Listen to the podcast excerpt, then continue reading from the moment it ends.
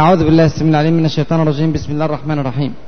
إن الحمد لله نحمده ونستعينه ونستغفره ونستهديه ونعوذ بالله من شرور أنفسنا ومن سيئات أعمالنا.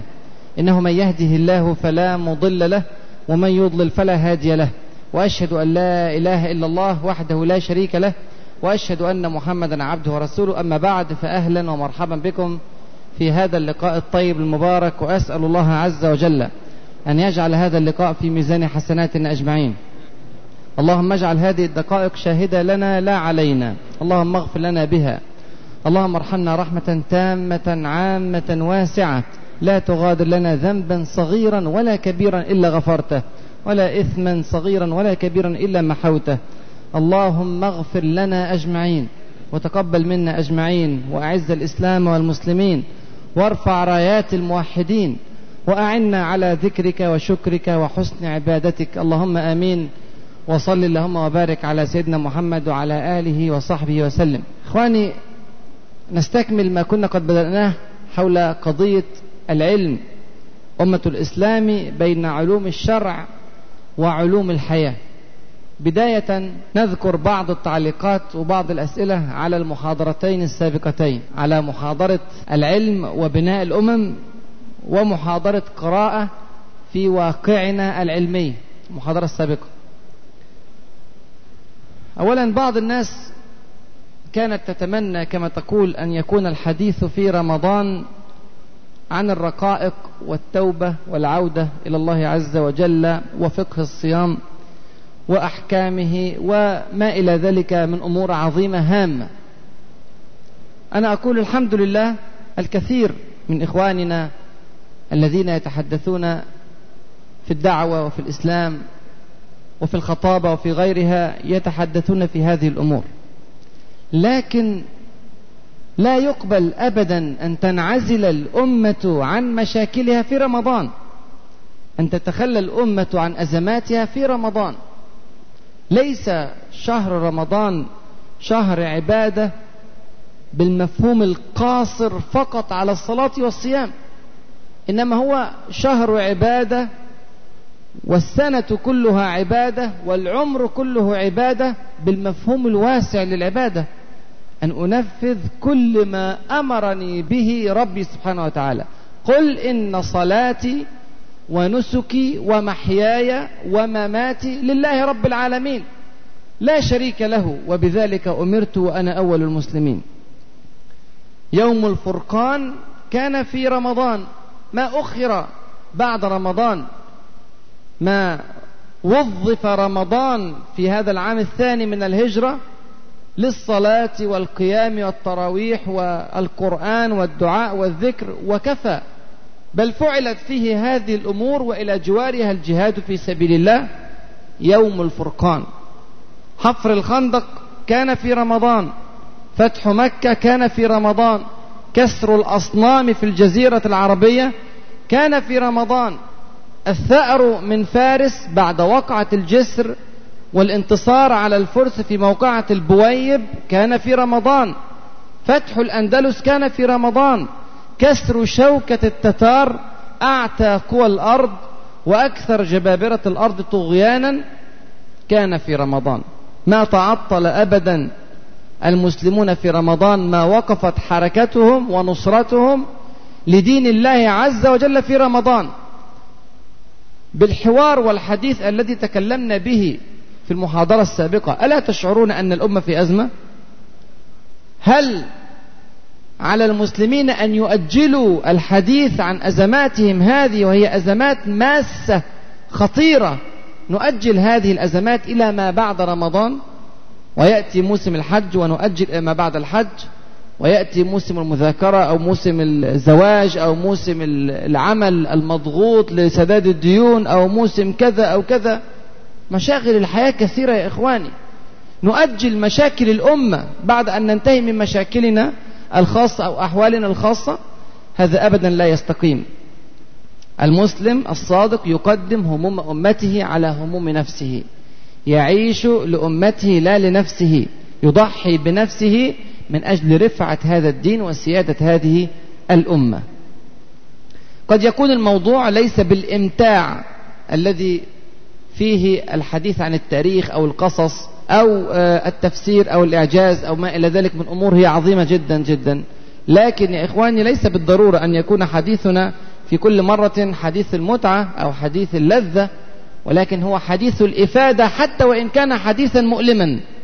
حتى لو كان هذا الحديث حديثا مؤلما لا بد منه. نحن نأخذ الدواء وهو مر نفعل الجراحة وهي مؤلمة ولكن لأنها تحقق فائدة. بعض الإخوة للأسف الشديد مع أني كررت أكثر من مرة أني لست متشائما ولا أدعو إلى التشاؤم ولا نذكر هذه الأمور دعوة للإحباط إلا أنهم أحبطوا. أحبطوا نتيجة ذكر الأرقام والإحصائيات المفجعة التي تحدثنا عنها في المحاضرة السابقة. وأنا أسأل إخواني الذين لم يسمعوا المحاضرة السابقة أن يعودوا إلى الأشرطة المسجلة عن هذه المحاضرة لأهميتها القصوى. أنا أعتقد أن هذه من أهم المحاضرات التي يجب أن نتناولها في هذه الأونة في هذه السنوات ليس فقط في هذه الأيام. هذه الفجوة الهائلة بيننا وبين الغرب وبيننا وبين أمريكا أو إنجلترا أو فرنسا أو إسرائيل أو الصين أو غيرها من دول العالم الآن هذه الفجوة الهائلة أصابت بعض الإخوة كما ذكرت بالإحباط. وأنا أقول يا إخواني ويا أخواتي لا يمكن أبدا لمسلم فاهم واع أن يحبط. الإحباط ليس من شيم المؤمنين. أبدا. إنه لا ييأس من روح الله إلا القوم الكافرون. قال ومن يقنط من رحمة ربه إلا الضالون. الإحباط ليس من شيم المؤمنين. الذي يشك أن نصر الله عز وجل قادم لا محالة هذا يراجع عقيدته. من كان يظن أن لن ينصره الله في الدنيا والآخرة وانظر إلى الكلمات في الدنيا والآخرة. فليمدد بسبب إلى السماء ثم ليقطع. فلينظر هل يذهبن كيده ما يغيظ. الإحباط غير مسموح به أصلا للمؤمن. هذه فكرة مرفوضة تماما. كلمة ما فيش فايدة هذه نريد أن نحذفها تماما من قاموسنا. هذه كلمة لا تستقيم مع الشرع. ما حدش يقول ما فيش فايدة لكن كما ذكرنا أول الطريق أن تعرف المشكلة. وهذه الدروس لتوضيح الرؤية. نعرف أين المشكلة ونعرف كيف يكون الحل. لما يجي لنا مريض ونكتشف أن هذا المريض عنده سرطان هذا أمر مفزع. في مدرسة تسكينية والمدرسة دي للأسف منتشرة في مصر. أهل المريض وبعض الأطباء يحاولوا يقولوا للمريض ما عندكش حاجة الحمد لله. عشان ما نضعفش نفسيته ما نكسرش معنوياته. آه ده لو عرف إن عنده سرطان هيجي له كارثة فنخبي عليه.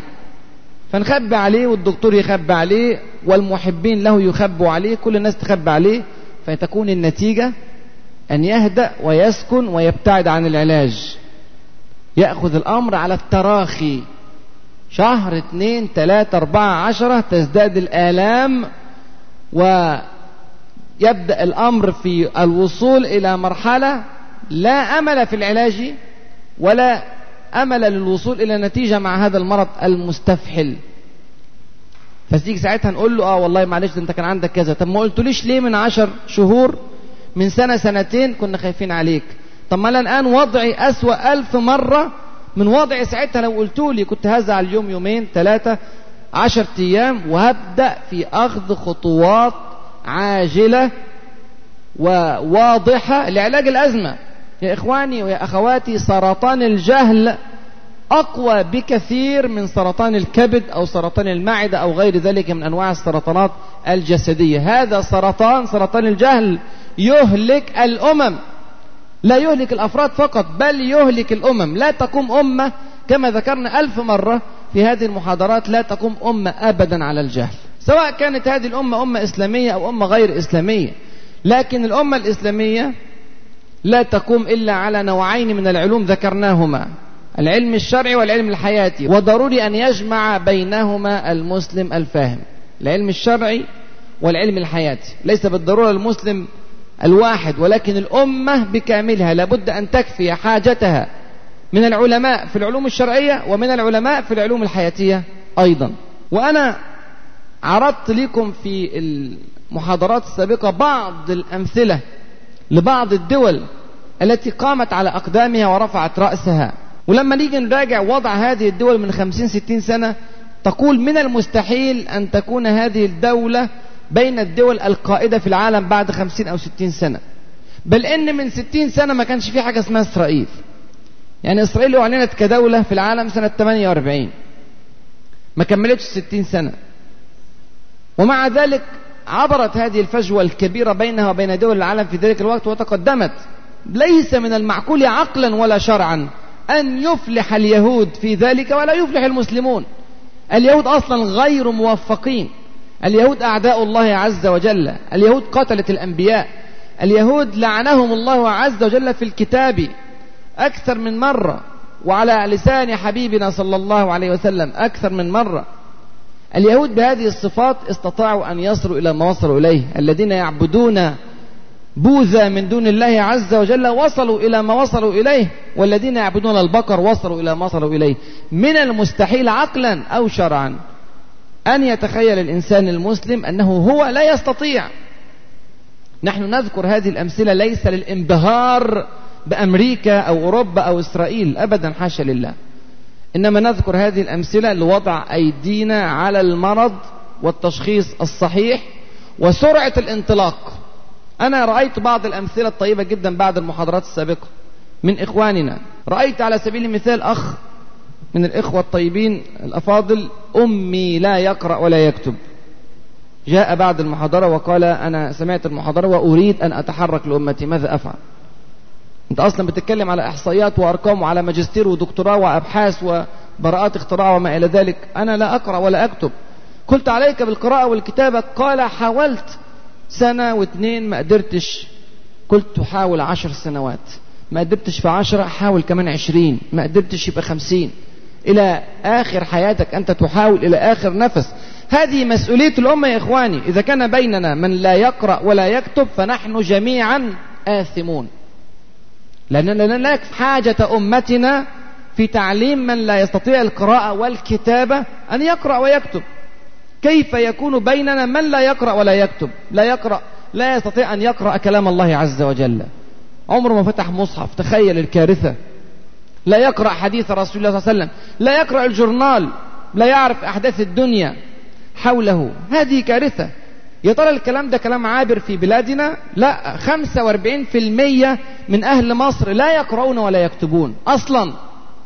لا يقرؤون ولا يكتبون أميون. تخيل 45% وهذه النسبة هي نسبة العالم العربي بصفة عامة. 45% في العالم العربي أيضا أو أكثر من ذلك في بعض الإحصائيات لا يكتبون ولا يقرؤون أصلا. هذه كارثة. ألا نستطيع نحن الذين نستطيع القراءة والكتابة طلاب الجامعات طلاب الثانوي من انتهى ويريد أن يخدم أمته ألا يستطيع أن يعلم جاره الذي لا يستطيع القراءة والكتابة؟ أو زميله في العمل أو العامل في المنطقة الفلانية أو كذا أو كذا. ألا نستطيع أن نصل إليهم؟ ألا نستطيع أن ننفق الأموال على هذه الأمور؟ أليس هذا وجها من وجوه الخير؟ يعني أنا أنفق فقط على الفقراء والمساكين ليأكلوا ويشربوا؟ أليس العلم أهم من كل ذلك؟ ألم نخلق للعبادة؟ عبادة الله عز وجل. وذكرنا أن العبادة لابد أن تكون عن علم. ويقول عمر بن الخطاب رضي الله عنه وأرضاه لموت ألف عابد ألف عابد لله قائم لليل صائم بالنهار أهون عند الله عز وجل من موت عالم واحد بصير بحلال الله وحرامه. تخيل. وهذا في أحاديث كثيرة لرسول الله صلى الله عليه وسلم. تقديم العلم على العبادة لأن الذي يعبد الله عز وجل عن جهل يضل ويضل غيره. أما الذي يعبد عن علم فهذا إضافة قوية جدا للأمة الإسلامية. فإحنا نريد أن نتحرك. يعني هذا الأخ الذي ذكر هذه الكلمات الحقيقة أثلج صدري. أنه يريد أن يبحث عمن يعلمه القراءة والكتابة. أخ تاني قبل ما أدخل هذه المحاضرة ذكر لي أنه يعني انتهى من كلية التجارة وعنده ضعف في اللغة الإنجليزية أول ما سمع المحاضرة راح بسرعة انتظم في كورس لتعلم اللغة الإنجليزية للوصول مع العلم خارج البلاد أو في العلم المقروء باللغة الإنجليزية ومحاولة الوصول إلى شهادات أعلى وأعلى. وأنا كنت في غاية السعادة من هذه المبادرة. إن حد بياخد المحاضرة ويتحرك حركة إيجابية سنسأل يوم القيامة عن علمنا ماذا عملنا فيه. هذا المجلس علم. سنسأل عنه يوم القيامة. سمعت فيه كلمات ماذا عملت بهذه الكلمات؟ هذه هي الروح التي يجب أن نتحرك بها. لا يقول لنا أحد أحبط بعد سماع المحاضرة هذه كلمة لا تستقيم. ولكن يقول ماذا علي أن أفعل؟ يسأل المحاضر ماذا علي أن أفعل؟ ويسأل إخوانه ممن يعلمون من حوله ثم هو أيضا يبتكر ويفكر ويحاول أن ينتج الطريقة التي ينفع بها أمته. برضو واحد سمع المحاضرة في الدرس اللي فات وكان من أصحاب المهن والحرف فقال وأنا ماذا أفعل؟ يعني يعمل سباك أو كهربائي أو نجار أو غير ذلك من الحرف. فقلت الإتقان. الله عز وجل كتب الإتقان على كل شيء. وسنأتي إن شاء الله على هذه النقطة في أثناء المحاضرة. كتب الإحسان سبحانه وتعالى على كل شيء. الإنسان لو كان حتى حرفي أو مهني وليس في السلك التعليمي ليس أمامه الدبلومة والماجستير والدكتوراه وما تحدثنا عنه لكنه يستطيع أن يبدع ويصلح في أمته إن كان متقنا لعمله إن كان مستطيعا لأخذ الخبرة وتوريث الخبرة لغيره هذه إضافة كبيرة للأمة. أول محرك سيارة ياباني. شايفين السيارات اليابانية عاملة زي دلوقتي؟ السيارات اليابانية السيارات رقم واحد في أمريكا. يعني شوف غزو اليابان لأمريكا عن طريق العلم كبير. السيارة رقم واحد في أمريكا السيارة اليابانية حتى قبل السيارات الأمريكية والسيارات الأوروبية. أول محرك سيارة ياباني عمله عامل ياباني مش مهندس ياباني. عامل ياباني فني ياباني عمل هذا المحرك. سافر ألمانيا اشتغل في مصانع تصنيع السيارات الألمانية خد الخبرة رجع بلاده بدأ يصنع ويحاول إن هو يخرج محرك. خرج محرك. في البداية كان ضعيف. في البداية تصميمه بدائي. ثم أخذ يتطور ويتطور حتى وصلت السيارة اليابانية إلى ما ترونه الآن. فهذا أمر نريده من أمتنا. حركة من كل أفراد الأمة رجالا ونساء وأطفالا متعلمين وحرفيين أو غير ذلك من التخصصات الكل بيعمل لإنشاء صرح ضخم هائل اسمه صرح الأمة الإسلامية. أعظم أمة خير أمة أخرجت للناس. برضو في ناس علقت بتقول الأرقام التي ذكرتها هذه يعني مسؤولية الحكومة. والحكومات هي التي أنفقت هذا الإنفاق الضئيل على العلم وهي التي يعني حرمت الناس من التعليم الجيد أو المناهج التعليمية الجيدة وهي التي يعني وجهت الأموال إلى غير مصارفها التي ينبغي أن تصرف فيها وهي وهي وهي ولا شك أبدا أن الحكومة تتحمل مسؤولية ضخمة في هذا الأمر. لابد لحكومة صالحة أن ترفع من شأن أمتها. وأن ترفع من شأن شعبها في كل المجالات. وهم غير معذورين في ذلك. والله يقدر يعمل الشغلانة أهلا وسهلا ما يقدرش يعملها يسيبها لغيره. لكن لا بد من فعلها. ليس هناك مبرر للبقاء في ذيل الأمم سنوات وسنوات. نعم لا نعفيهم من المسؤولية لكن أيضا لا نعفي أنفسنا من المسؤولية. إحنا عندنا مساحات ضخمة جدا ممكن نشتغل فيها وننتج ونبرع. الطالب اللي عنده مناهج تعليمية ليست على المستوى الأمثل لم يمنعك أحد أن تتقن هذه المناهج قدر المستطاع ثم تخرج إلى خارج هذه المناهج وتطالع العلوم الموجودة في كتب ومراجع مختلفة وموجودة على الإنترنت وموجودة في مكتبات هنا وهناك لترفع من حصيلتك العلمية. لو عندك حمية لأمتك صحيح هتعمل كده. أما لو الإنسان داخل الكلية فقط عشان ينجح وياخد الشهادة فعمره ما هيتحرك. لما يكون في جو عام من حب العلم في البلد طبيعي إن توجه البلد كله بعد كده هيتجه للعلم. شاء أم أبى أصحاب اتخاذ القرار في البلد. السياسيون سيجدون أنه من الأفضل أن يسيروا مع هذه الموجة العلمية. زي ما بيسيروا مثلا مع الموجة الدينية مع أن الكثير منهم يكرهون الدين. لكن يسيرون معه ويحضرون الاحتفالات الدينية ويعطون الجوائز على القرآن الكريم وحفظ القرآن الكريم ويرسلون كذا و... طبيعي. في جو عام من الاهتمام بالدين فلا بد أن يهتم معهم بالدين ولو ظاهرا. كذلك لو كانت هناك ثورة علمية. ثورة علمية الناس كلها بتحب العلم الناس كلها متحركة. ساعتها هتلاقي السياسي عشان ينجح في الانتخابات يحط لك في برنامج بتاعه مؤسسات علمية. مش بس هوفر لكم السكر والأكل والعيش و... لا هموم الأمة ليست الطعام والشراب هموم الأمة في العلم فيوفر لها ذلك. يضع في برنامجه الانتخابي أنه سينشئ مؤسسة علمية سيخصص ميزانية الدولة أو يضخم أو يكبر من ميزانية الدولة المتجهة إلى العلوم. أعلى دولة تعطي جانب كبير من ميزانيتها الحكومية للعلم هي إسرائيل. على مستوى العالم. الميزانية الحكومية كلها ميزانية الحكومة كلها 30% مصروف للعلم. فلازم يكون في فجوة.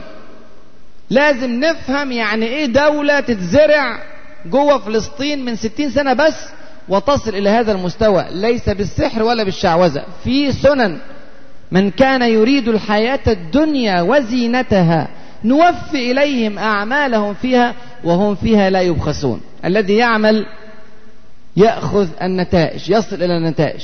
نعم ليس له في الآخرة نصيب لأنه لا يعمل ذلك لله عز وجل لكن نحن المسلمين أمرنا أن نعمل في الدنيا ونسود في الدنيا ونقود في الدنيا.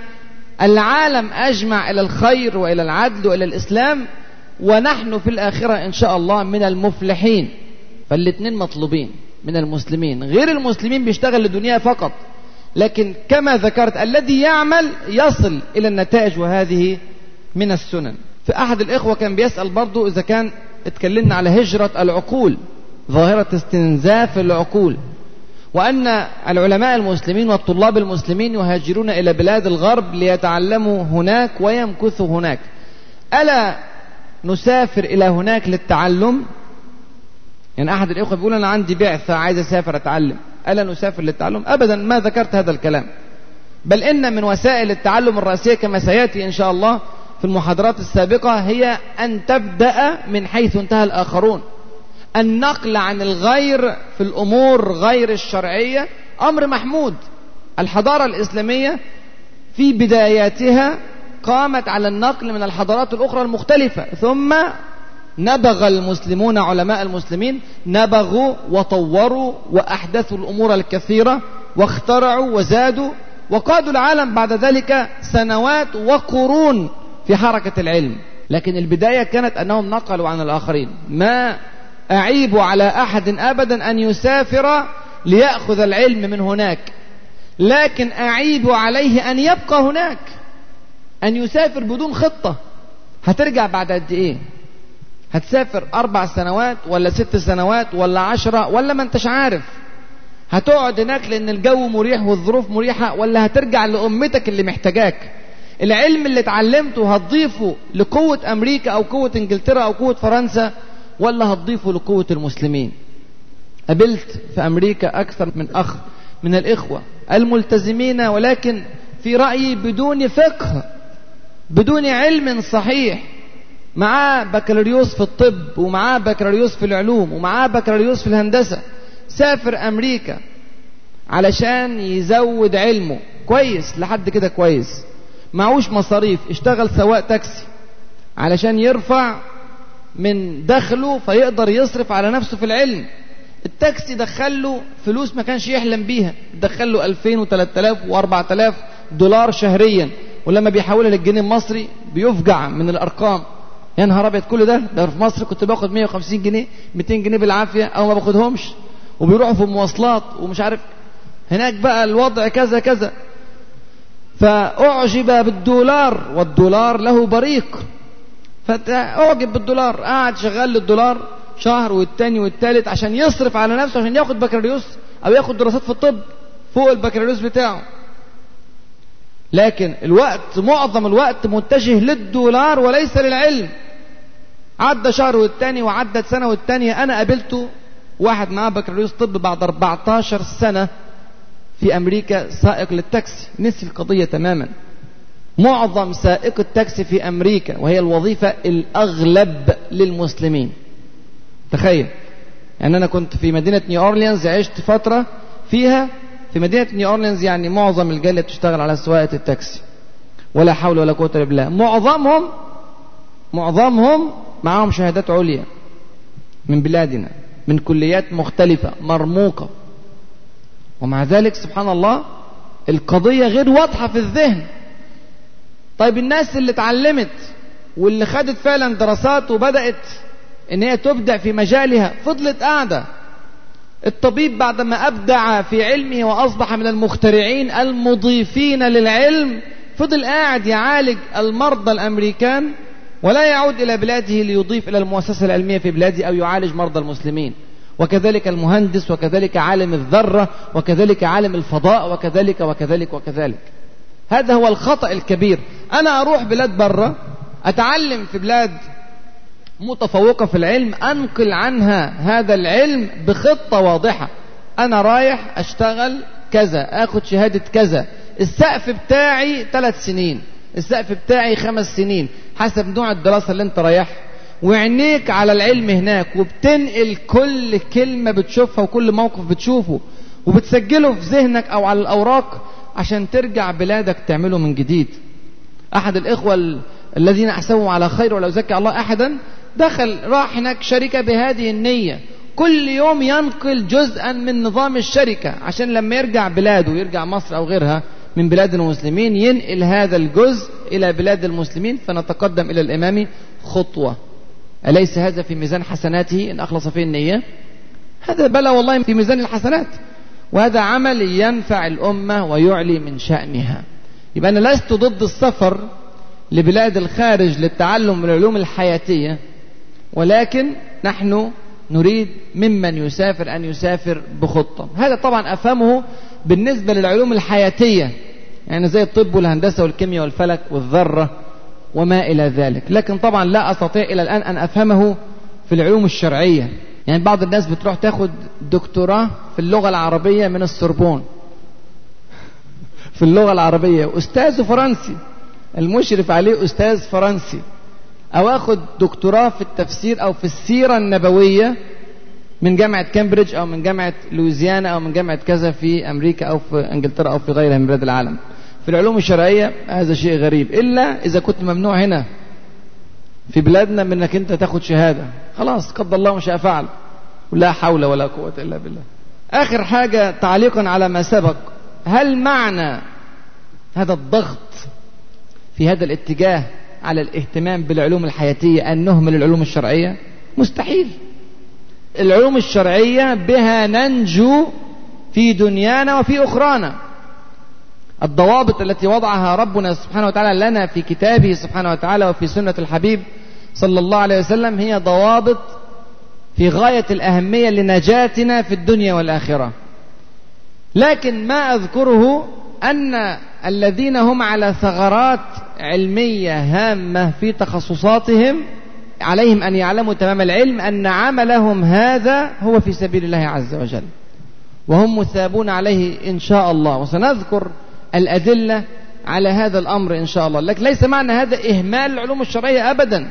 نريد لأمتنا أن تخرج الفقهاء النجباء العلماء الذين يستطيعون أن يفتوا في قضايا الإسلام وفي قضايا الشرع خير الفتوى. وأنتم عارفين الفتوى تتغير في الزمان والمكان. ممكن الظروف تتغير ونحتاج إلى اجتهاد جديد وإلى تطور جديد في فقه الآيات والأحاديث الصحيحة. وهذا يحتاج إلى علماء على درجة عالية من الفقه.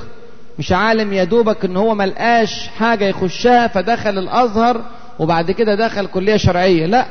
إحنا عايزين كل واحد داخل الأزهر أو داخل أي كلية شرعية في مصر أو في العالم الإسلامي يكون على أعلى مستويات العلم والدراية والفقه وينتج لأمته فقها مناسبا لزمانها متفقا تمام الاتفاق مع ما جاء في الكتاب والسنة.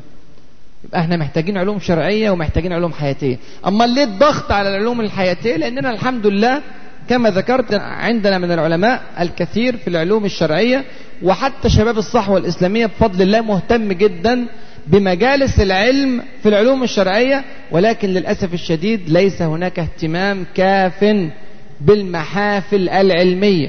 مجلس العلم اللي أنتوا قاعدين دلوقتي بنتكلم في أمر من أمور الشريعة أو الدين أو بنقعدوا في أي مسجد على نفس القدر من الأهمية لمجلس العلم اللي عندك في الكلية. انت عمرك ما تخيلت ان المحاضرة اللي بتحضرها دي مجلس علم؟ المحاضرة اللي بتحضرها في فرع من فروع علوم الحياة؟ هذا مجلس علم. إن ابتغيت فيه وجه الله عز وجل فإن هذا المجلس تحفه الملائكة وتغشاه الرحمة وتنزل عليه السكينة ويذكره الله عز وجل في ملأ خير من هذا الملأ. هل يا ترى عمرنا حضرنا المحاضرات في الجامعات بتاعتنا وفي الكليات بتاعتنا أو السكاشن بتاعتنا حضرناها بهذا المفهوم مفهوم إننا في مجلس علم تحفه الملائكة ولا هو عبء وبتمضي غياب وبتحاول تخلي واحد صاحبك يمضي لك و... وبتسأله الأستاذ ما فيش داعي للجدول الغياب ده عشان ما نجيش و... وأصبحت الكليات والجامعات كلها مقامة على الدروس الخصوصية فعلا. انتقل التدريس من داخل الجامعة إلى خارجها حيث الدروس الخصوصية لأن محدش مد الأمر قدره وأهميته. لذلك كانت هذه المحاضرات. طيب إيه المشكلة يا إخواني؟ إيه مشكلتنا؟ اللي سمع المحاضرة اللي فاتت إحنا قلنا في المحاضرة اللي فاتت عشر ظواهر وهذه بعض الأمثلة للفجوات الهائلة بين أمتنا وبين غيرها من الأمم في العالم في أمر العلوم الحياتية. لماذا هذه الفجوة الكبيرة؟ الحقيقة في أسباب كثيرة جدا جدا. لكن أنا في رأيي أهم سبب هو أمر فكري قضية الفهم. إحنا مش فاهمين قيمة العلوم الحياتية حقيقة.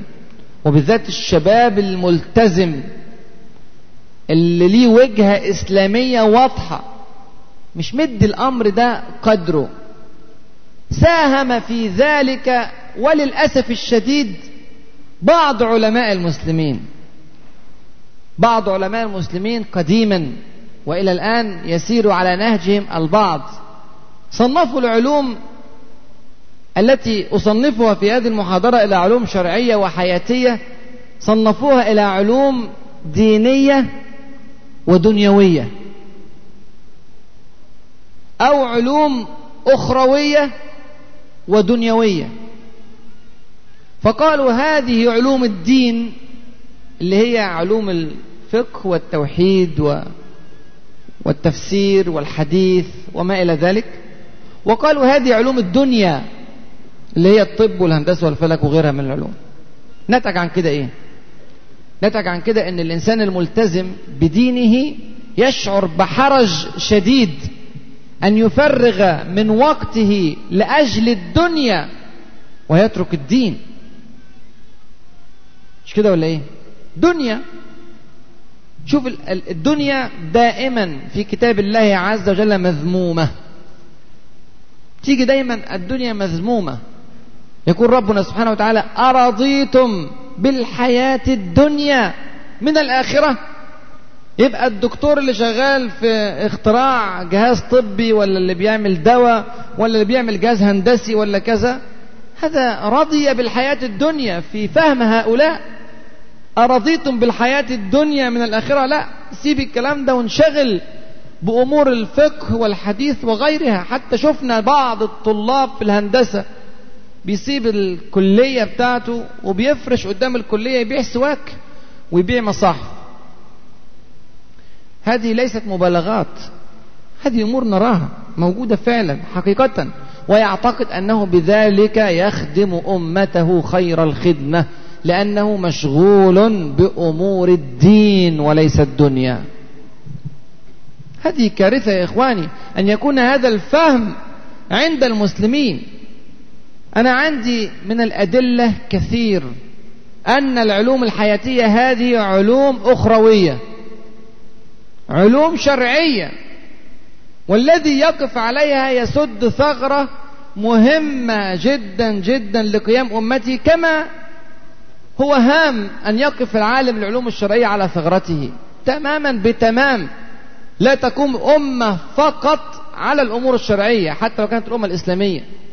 وهنراجع أمثلة على ذلك من واقع حياة حبيبنا صلى الله عليه وسلم ومن واقع تاريخنا. أدلة شرعية كثيرة. تفتكروا كم دليل؟ أكيد عشرة. عشان نقول لكم في الآخر إيه؟ فتلك عشرة كاملة. مش كده ولا إيه؟ عشر أدلة. الدليل الأول. هو ربنا سبحانه وتعالى أول ما خلقنا قال للملائكة إني جاعل في الأرض خليفة. وربنا سبحانه وتعالى خلقنا في الأرض وقال هو الذي أنشأكم في الأرض واستعمركم فيها. مش كده ولا إيه؟ إذا كان خلق الإنسان وعلم الإنسان وعبادة الإنسان تماما بتمام كخلق وعبادة الملائكة فأي فائدة من خلقه؟ ولماذا يوضع على الأرض؟ خلاص كنا نبقى في السماء وزي الملائكة وخلاص. إنما وضع الإنسان على الأرض وجعل فيها خليفة ليتدبر في علوم الأرض ويبدع ويستعمر الأرض وينشئ في الأرض الإنشاءات والعلوم والمخترعات وكذا ليعرف ربه أكثر وأكثر. كما سنأتي. يبقى ربنا سبحانه وتعالى جعلنا خلفاء في الأرض وليس في السماء. ولا بد أن نعرف علوم الأرض ونبدع فيها لنكون خلفاء حق الخلافة. في الأرض. عارفين ربنا سبحانه وتعالى قال للملائكة وعلم آدم الأسماء كلها. ذكر في كتابه سبحانه وتعالى وعلم آدم الأسماء كلها. ما هي هذه الأسماء؟ يا ترى هذه الأسماء هي الصلاة والزكاة والذكر والتسبيح والقيام وما أعظم هذه الأمور؟ هل يا ترى هذه الأسماء هي أسماء العبادات المختلفة؟ أبدا. يقول عبد الله بن عباس رضي الله عنهما وعلم آدم الأسماء كلها أي قال له هذا جبل وهذا سهل وهذا بحر وهذه نخلة وهذه وهذه وهذه علمه علوم الأرض. علمه علوم الأرض بذلك أصبح أهلا ليكون خليفة في الأرض. الملائكة لا تعرف هذه الأسماء لأنها لا تحتاجها. أما الذي يحتاج هذه الأشياء وهذه العلوم فهو الإنسان الذي يعيش على الأرض ويعبد الله عز وجل على الأرض وأمر أن يستعمر الأرض. فهذا من أبلغ الأدلة على أن العلوم الحياتية هي مستندات أو مؤهلات الخلافة في الأرض. إن فقدت الأمة مؤهلات الخلافة في الأرض لا بد أن تكون في ذيل الأمم. فترة من الزمان تظل في ذيل الأمم ثم تستبدل. ونسأل الله عز وجل العفو والعافية. لو الناس فضلت مطنشة كده ومهملة علوم الحياة وترك الغرب والشرق واليهود والمجوس وعباد البقر يقودون العالم ويقودون المسلمين الله عز وجل يستبدل هؤلاء. ويأتي بقوم آخرين يحبون ما يحبونه. أذلة على المؤمنين أعزة على الكافرين يجاهدون في سبيل الله ولا يخافون لومة لائم يبقى إحنا من مصلحتنا إننا نقف على الثغرة دلوقتي قبل أن يستبدل بنا رب العالمين سبحانه وتعالى. الدليل الثاني ربنا سبحانه وتعالى قال في كتابه الكريم في حق العلوم الشرعية اليوم أكملت لكم دينكم وأتممت عليكم نعمتي ورضيت لكم الإسلام دينا. العلوم الشرعية بفضل الله تمت. تمت. قبل وفاة الرسول صلى الله عليه وسلم تمت العلوم الشرعية. كل شيء نحتاجه من العلوم الشرعية. خلاص ذكر في الكتاب وفي سنة الحبيب صلى الله عليه وسلم. ما فرطنا في الكتاب من شيء. وهذه الآية واضحة الدلالة جدا في تمام العلوم الشرعية.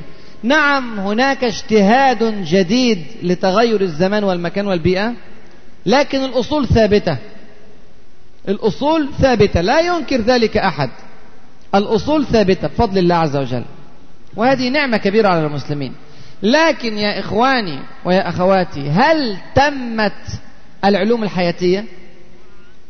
انظروا إلى ما قاله رب العالمين سبحانه وتعالى في حق العلوم الحياتية. قال بصيغة المستقبل سنريهم آياتنا في الآفاق وفي أنفسهم حتى يتبين لهم أنه الحق. سنريهم في الآفاق وفي الأنفس. علوم الكون بصفة عامة وعلوم الإنسان بصفة خاصة. كل هذا سيرينا الله عز وجل إياه مع تقدم الزمن. تظل هذه الآية تقرأ إلى يوم القيامة بصيغة المستقبل. قبل اليوم الأخير من الدنيا قبل اللحظة الأخيرة من الدنيا الذي يقرأ القرآن يقول سنريهم آياتنا في الآفاق. وفي أنفسهم. دائما العلم الحياتي متجدد. ما كنا نعتقد أنه يقين في قضية من قضايا العلم من ألف سنة دلوقتي قلنا لا. الكلام ده ما كانش صحيح. ده الصح كذا وكذا وكذا. اللي كنا معتقدينه من سنتين ثلاثة دلوقتي معتقدين غيره. العلم اللي كان حجمه عشرة إيراد بقى حجمه ألف إيراد هيبقى حجمه مليون إيراد وهيبقى أكتر وأكتر وأكتر. العلوم الحياتية دائمة التطور. إن بقيت أمة الإسلام سنة واثنين وثلاثة وعشرة راكنة والعلم فيها راكد لا يتحرك اتسعت الفجوة بشكل هائل بينها وبين الأمم. لابد من حركة سريعة. وكما ذكرت بالأمس لا داعي للتسويف. النهاردة تبتدي الأخ اللي قلت لكم عليه بتاع اللي راح يتعلم لغة إنجليزية ده في نفس الليلة راح يتعلم. ما شاء الله لا قوة إلا بالله. وهذه أمثلة طيبة جدا. وفي مثل طيب يعني ذكر لي الآن قبل المحاضرة بقليل. والحمد لله يعني إن بيبعث شيء من الأمل في نفوس المسلمين إن أحد الإخوة اطلع على تقرير جامعة جياو تونغ اللي في شنغهاي اللي عملت التقرير اللي قلناه في الدرس اللي فات على ترتيب الجامعات في العالم 500 جامعة. فوجد أنه بفضل الله في تقرير سنة 2006 دخلت مصر. في التصنيف جامعة القاهرة بترتيب 403 على العالم. وده شيء طبعا مبهر كويس جدا. يعني إحنا نذكر هذا ونذكر هذا الحمد لله إن في حركة. وزي ما هنتكلم بعد شوية عن براءات الاختراع في العالم مصر برضو تطورت. نعم هو تطور بطيء غير متوافق ابدا مع إمكانيات هذا البلد العظيم. ومع ذلك فالحمد لله إن إحنا الحمد لله بدأنا تطور. لكن دورنا إحنا الناس الملتزمة اللي حابة دينها وحابة أمتها وتريد أن تضحي من أجلها دورها أنها تدفع هذه العجلة أسرع وأسرع وأسرع.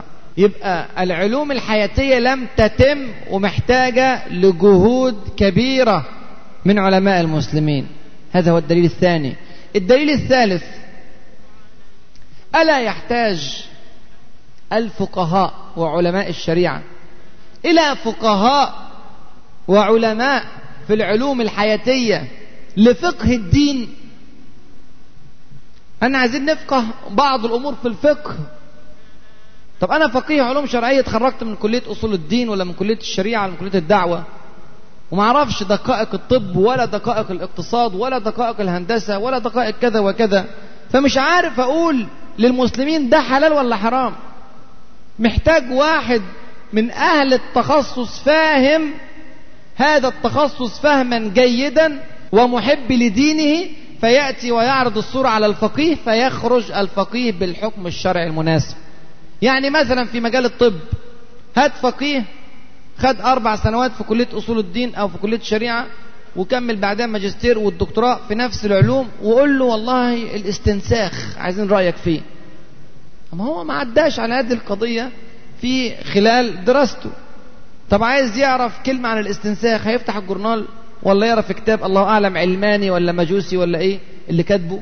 فمحتاج دكتور فاهم في دينه وعارف القواعد الشرعية إجمالا الخاصة بالطب وفي نفس الوقت فاهم كويس قوي في تخصصه بيروح يشيل القضية كده على بعضها بكل أبعادها ويروح للفقيه يقول له الوضع كذا كذا كذا.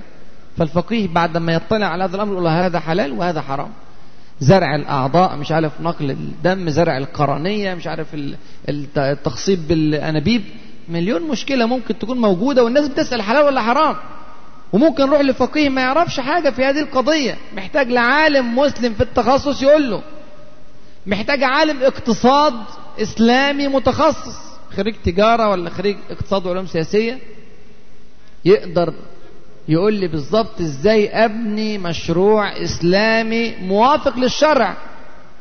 أنا كعالم في الدين راجل بتاع اصول دين برضو ولا شريعة هدي لك اطر عامة لكن مش هقدر أقول لك والله إزاي تعرف تعمل بنك. البنك يا اخواني ضرورة لكن للأسف البنك زي ما أنتم شايفين لوث بالربا هنا وهناك.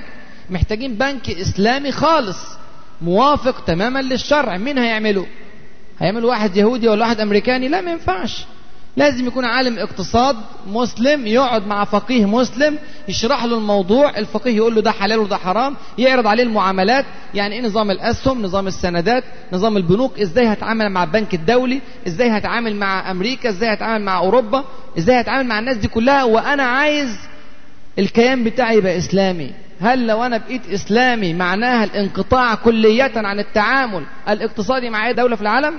لا في ضوابط وفي أطر والرسول صلى الله عليه وسلم تعامل مع هذا وذاك بضوابط إسلامية. يبقى أنا محتاج فقيه كذا وفقيه في هذا فقيه في العلوم الشرعية وفقيه في العلوم الحياتية في التخصص وهكذا. اسحب على كل الفروع. يبقى علشان أنا أفقه ديني محتاج متخصص في العلوم الحياتية في كل مجال. ده مثال أو مثالين واضرب هذه الأمثلة على كل العلوم الحياتية الدليل الرابع. ما البديل يا إخواني إذا فشلنا في العلوم الحياتية؟ ما البديل؟ لو إحنا ما اهتمناش بالقضية فضلت معتكف ليل نهار قائم وصائم وسبت الكلية بتاعتي وما اشتغلتش يا دوبك بس باكل عيش بالوظيفة اللي أنا خدتها. إيه بقى النتيجة الأخيرة؟ النتيجة الأخيرة أن نعتمد اعتمادا كليا على غيرنا في كل شيء. وغيرنا ده مين؟ ممكن يبقى عدونا الرئيسي. عدونا اللي محتلنا انظر إلى البلوى. أن يعتمد المسلمون على عدوهم في حياتهم. سبحان الله معضلة. إزاي ممكن واحد يقول أن هذا وضع شرعي أن المسلمين يتخلفوا في صناعاتهم وفي علومهم حتى يعتمدوا اعتمادا شبه أساسي على أعدائهم أو على الغير بصفة عامة. على سبيل المثال والأمثلة كثيرة جدا السلاح. أمريكا هي الدولة الأولى في العالم في تصنيع السلاح. الدولة الأولى المصدرة للسلاح في العالم. 39% من السلاح الأمريكي يتجه إلى بلاد عربية وإسلامية. 39% من حصيلة الخزانة الأمريكية من المليارات الدولارات اللي بتخش من السلاح جاية من بلاد إسلامية.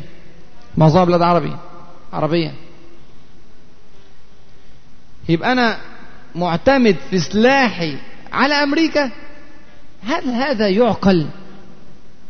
يعني أمريكا محتلية أفغانستان ومحتلية العراق وبتساعد إسرائيل في احتلال فلسطين الحبيبة. نسأل الله أن يحرر كل هذه البلاد وغيرها من بلاد المسلمين كاملة. يا ترى معقولة؟ معقولة؟ هل هذا عقل؟ أن أستورد السلاح من البلد المحتل لي يعني مش ممكن. هذا لا يقبله عقل ولا شرع. معقولة الشرع يقول ذلك؟ معقولة لو بينا في عالم شرعي أو إنسان مسلم متحمس لدينه يقبل بهذا الوضع؟ سبعين في المية من صادرات بريطانيا من السلاح للعالم العربي. سبعين في المية. أربعين في المية من صادرات فرنسا من السلاح للعالم العربي. خمستاشر في المية من صادرات روسيا. للعالم العربي. 18% من صادرات الصين للعالم العربي من السلاح. يعني أنا أعتمد شبه اعتماد كلي على البلاد الغربية والشرقية في التسليح. افرض حصل بيني وبينهم في يوم من الأيام حرب. خلاص انتهت. أنت بتتكلم في إيه؟ ألا يشعر المسلمون بغضاضة لهذا الأمر؟ ألا يشعر المهندسون والكيميائيون وعلماء الذرة في بلاد المسلمين بغضاضة في أنهم يخرجون من الكلية يدوبك مع الشهادة؟ محدش عنده كده طموح إنه في يوم من الأيام يبقى مصنع سلاح؟ نعم السلاح قرار استراتيجي أو قرار سياسي.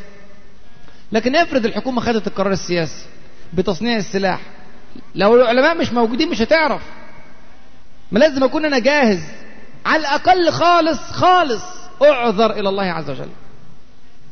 أقول يا رب أنا فعلت أنا اتعلمت وهم منهم لله. أصروا على استيراد السلاح وعلى قتل المواهب الموجودة في البلد. بس أنا عملت كل اللي أقدر عليه. فتقول قدام ربنا عملت حاجة. إنما الفشل في مجال العلوم هذا غير مقبول من المسلمين. إسرائيل على فكرة في السلاح الدولة الرابعة في العالم في التصدير. الدولة الرابعة بعد أمريكا وروسيا وبريطانيا. تيجي إسرائيل. تسبق فرنسا وتسبق الصين وتسبق صربيا وتشيك وأوكرانيا ودول لها تاريخ في السلاح. الرابعة على مستوى العالم. الدولة الأولى في التصدير من إسرائيل إليها يعني. إسرائيل بتصدر الأول دولة مين؟ للهند. العدو اللدود لباكستان المسلم. مش عشوائي الكلام ده. أعلى دولة في العالم نسبة لإنتاج السلاح بالنسبة للصادرات إجمالا لها بمعنى أن البلد ديت لو بتنتج مثلا بتصدر مثلا 100 وحدة. ف 40% من هذه الوحدات سلاح دي أعلى نسبة هي إسرائيل. أعلى نسبة في العالم. نسبة السلاح إلى بقية الصادرات عندها. يعني إيه الكلام ده؟ معناها أن الدولة مجيشة تماما لتصنيع السلاح. أهم حاجة عندها بتصنعه لنفسها وبتصدره لغيرها. وإسرائيل على بعد خطوات مننا. الفاصل بيننا وبين إسرائيل خط شائك. بسيط جدا في رفح. يعني إن شعر المسلمون بالأمان في هذا الوضع فهذا والله هو الغرور بعينه. الغرور والغفلة. أن أن ينام المسلمون مطمئنين. وهذا الوضع بهذه الصورة هذه كارثة. يبقى لازم يتحرك المسلمون. مش شرط أن يتحرك الأول السياسي. لا ممكن الشعب يتحرك. ممكن الشعب يبدع في العلوم وينتج. وفي يوم من الأيام ربنا سبحانه وتعالى إذا اطلع على هذه الأمة فوجد فيها الإخلاص فسيرزقها من يأخذ القرار الصائب. إن وجد الله عز وجل في الأمة صلاحا فسيرسل إليها صلاحا إن شاء الله. يعني صلاح الدين ما بيطلعش كده. بيطلع في ناس هيئت جهزت راجعوا قصة صلاح الدين. رحمه الله. الإعداد قبل صلاح الدين كان بستين سبعين سنة عشان في الآخر يطلع صلاح الدين. في جهد اتعمل كبير جدا جدا من علماء الأمة ومن قادتها ومن ساستها ومن شعبها وممن نعرف وممن لا نعرف. وفي الآخر فين اتولد صلاح الدين؟ رحمه الله. طبعا هنا عندي هنا إحصائيات خاصة بالاستيراد. في العالم العربي والإسلامي وفي مصر حقيقة إحصائيات مفجعة. حتى يصل الأمر أحيانا إلى استيراد أشياء مستفزة. لما تسمع تحس إنك عايز تغلي. يعني مثلا مصر بتستورد 32 نوع جبنة من بره. تخيل. مع إن مصر أصلا حيوانات فيها كتير الحمد لله. يعني مش ممكن. نستورد أنواع جبنة كمان جبنة نجيبها من بره ليه يعني؟ ليه أجيب جبنة؟ يقول لك الحمد لله أنا مقاطع الدنمارك بس بجيب من هولندا. طب وبعدين؟ استوردنا الحمد لله بخمسة مليون دولار السنة اللي فاتت آيس كريم. خمسة مليون دولار. ست شهور صرفنا 2 مليون جنيه على استيراد أغذية للقطط والكلاب. إحنا عايزين القطط والكلاب ياكلوا أكل محلي. على الأقل يعني. مفيش داعي إن أنا يعني أصنع أكل القطط والكلاب بتوعي. على الأقل. إنما أستورد أكل قطط وكلاب. لا والله هذه مهانة لقطط الأمة الإسلامية. المهم. براءات الاختراع. براءات الاختراع. في حاجة اسمها براءات الاختراع. ما نسمعش عنها كتير لأن ما مرش بيها كتير. للأسف الشديد. في حاجة اسمها المنظمة العالمية لبراءات الاختراع. أي واحد في العالم بيخترع حاجة يروح يسجله فيها عشان يبقى حقه فيها محفوظ. وكل سنة المنظمة دي بتطلع إحصائية بعدد الاختراعات التي سجلت فيها. والبلد هي إيه والشركات اللي قدمت اختراعات هي إيه وهكذا. مصر سنة 2001 قدمت اختراع واحد. وفي 2002 كان اختراع واحد برضه. وفي 2003 أعتقد زدنا حوالي 12 اختراع بفضل الله يعني تقدم. وفي 2004 78 اختراع. وده شيء طيب الحمد لله إن في تطور. واقولها صادقا نعم التطور في غاية البطء لكن هو تطور الحمد لله. لكن عشان تعرف يعني إيه المقصود بكلمة اختراع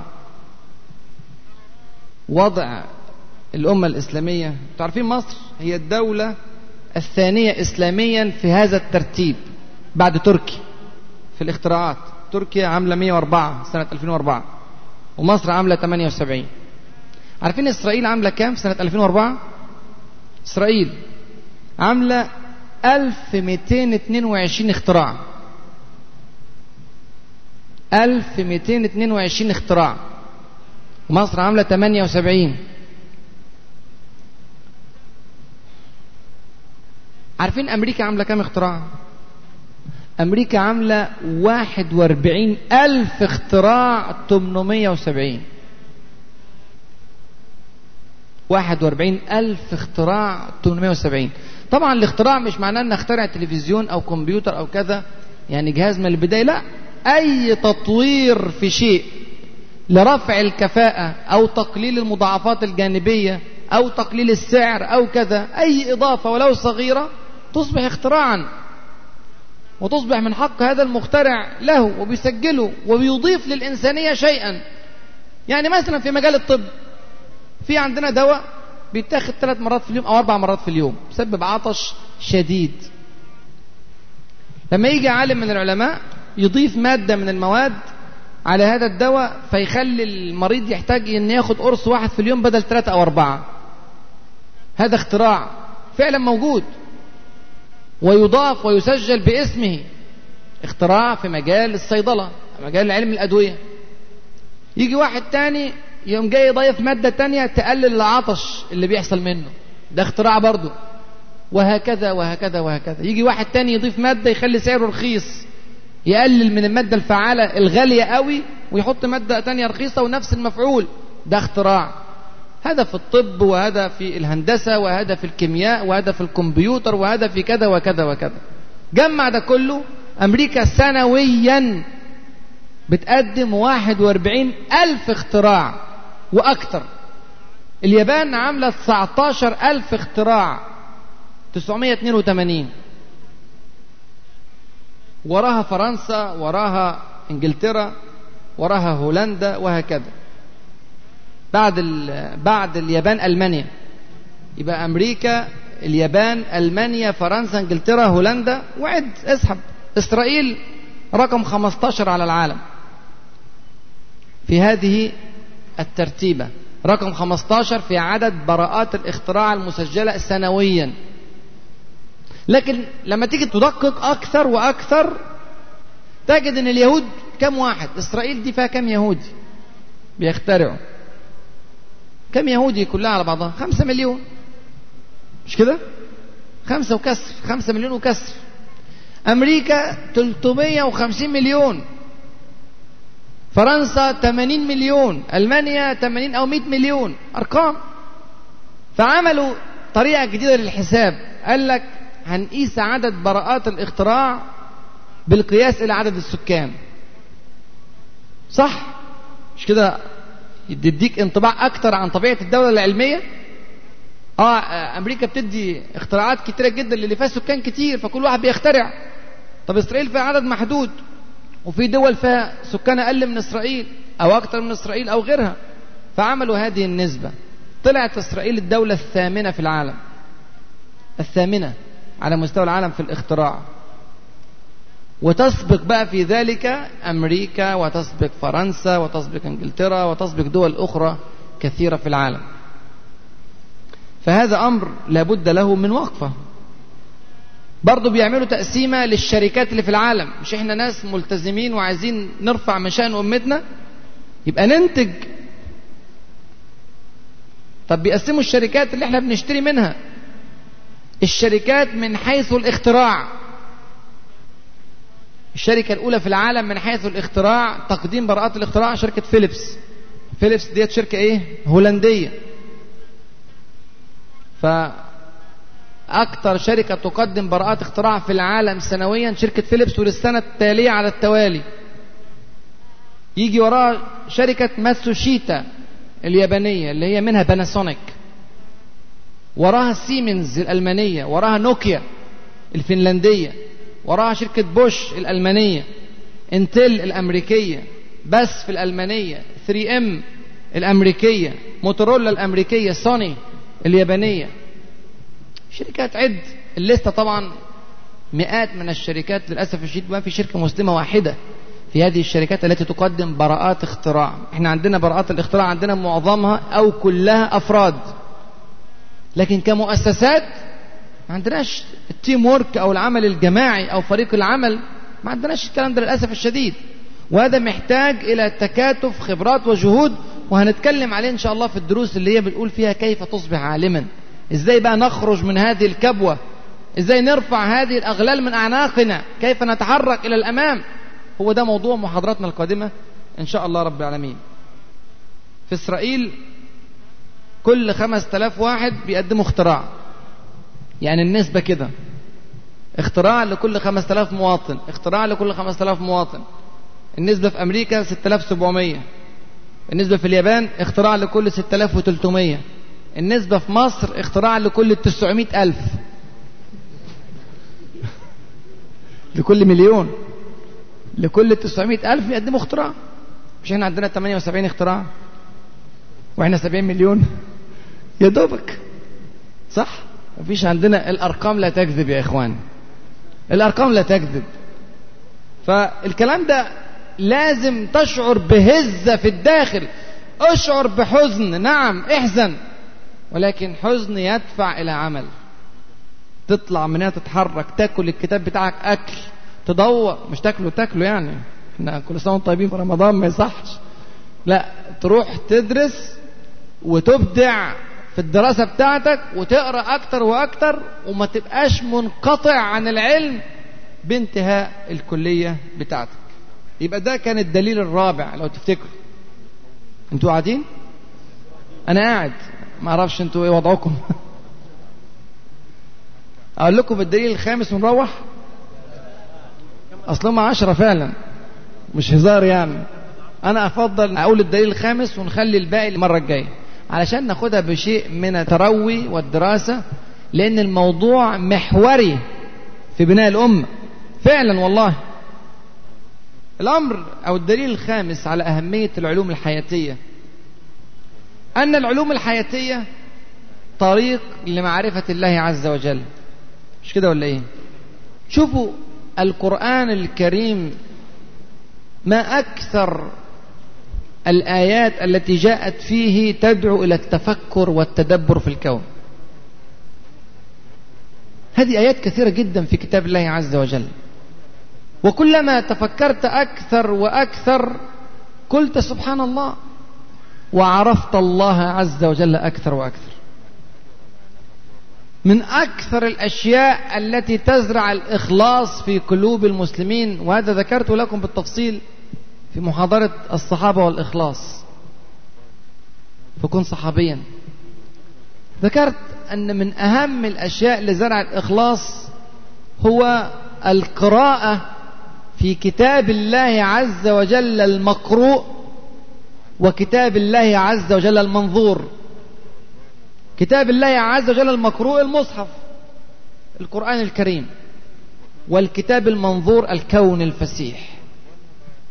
الذي أمرنا ربنا سبحانه وتعالى عشرات ومئات المرات بالسير في الأرض والتفكر في خلق السماوات والأرض وفي خلق الحيوان وفي خلق النبات وفي خلق الإنسان وفي كذا وكذا. لما تكون أنا معلوماتي هي معلومات ألف سنة فاتت أهذا تدبر وتفكر؟ أين التفكر والتدبر؟ يعني إيه تدبر؟ تدبر وتفكر يعني تنظر إلى الشيء بإمعان. تنظر فيه مرة والثانية والثالثة فتخرج في كل مرة أمرا جديدا. هذا هو التفكر. انظروا إلى قول الله عز وجل إنما يخشى الله من عباده العلماء. في أي سياق جاءت؟ هل جاءت في سياق الحديث عن العلوم الشرعية؟ أم جاءت في سياق الحديث عن العلوم الحياتية؟ انظروا قال الله عز وجل ألم تر أن الله أنزل من السماء ماء فأخرجنا به ثمرات مختلفا ألوانها؟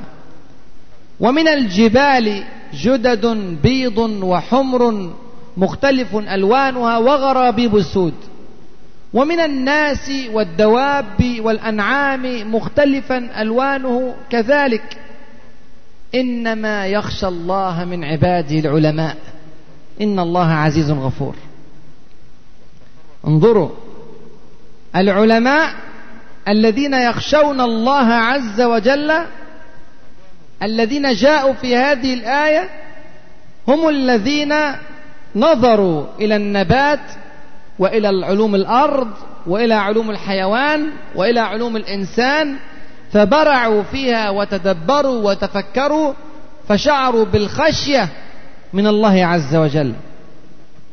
نيوتن بعدما عمل نظرية النسبية ونظر إلى الكون الفسيح وشاف السرعات الهائلة اللي موجودة في الكون وفي الفلك قال وهو ليس مؤمن. ليس مؤمنا وليس مسلم ولا يعرف القرآن ولا السنة. قال وراء هذا الكون قوة خارقة. أنا لا, أعرفها. لا أعرفها ولكن وراءه قوة خارقة مستحيل أن يكون الكلام ده كله عشوائي. إحنا ربنا سبحانه وتعالى عرفنا به سبحانه وتعالى. هذه نعمة كبيرة جدا. ألا نتقي الله عز وجل في هذه النعمة؟ نترك هذه المجالات لنيوتن والأينشتاين والغيره. الكلام معلش الأينشتاين مش نيوتن.